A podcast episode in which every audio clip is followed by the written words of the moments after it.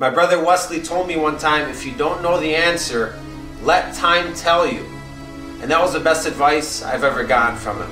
And at the time, I was thinking about selling my business and starting a new career, and I was very stressed out, and I was letting it just take over me. And uh, at that time, I wanted to make a decision based off emotion, but my mind wasn't ready to make that decision. And a lot of times in our life, we're not ready to make those decisions. We have so much emotion built up, whether it's in a relationship where you're fighting, or it's in a new job change, or a career change, or a life change, or moving, or even a friendship change. We get caught up in the emotions and we don't make the right decision. So I'm here to tell you, whenever you have a big decision to make, and it's not crystal clear to you, don't make the decision. Let time tell you the answer.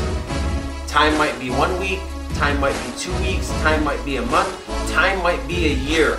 But once time discovers the answer, you will know it and you'll feel comfortable with that decision, and there's no more stressing or thinking, because you took the time and you let time take over the process, and you let your brain and your mind clear, and now you know the true answer.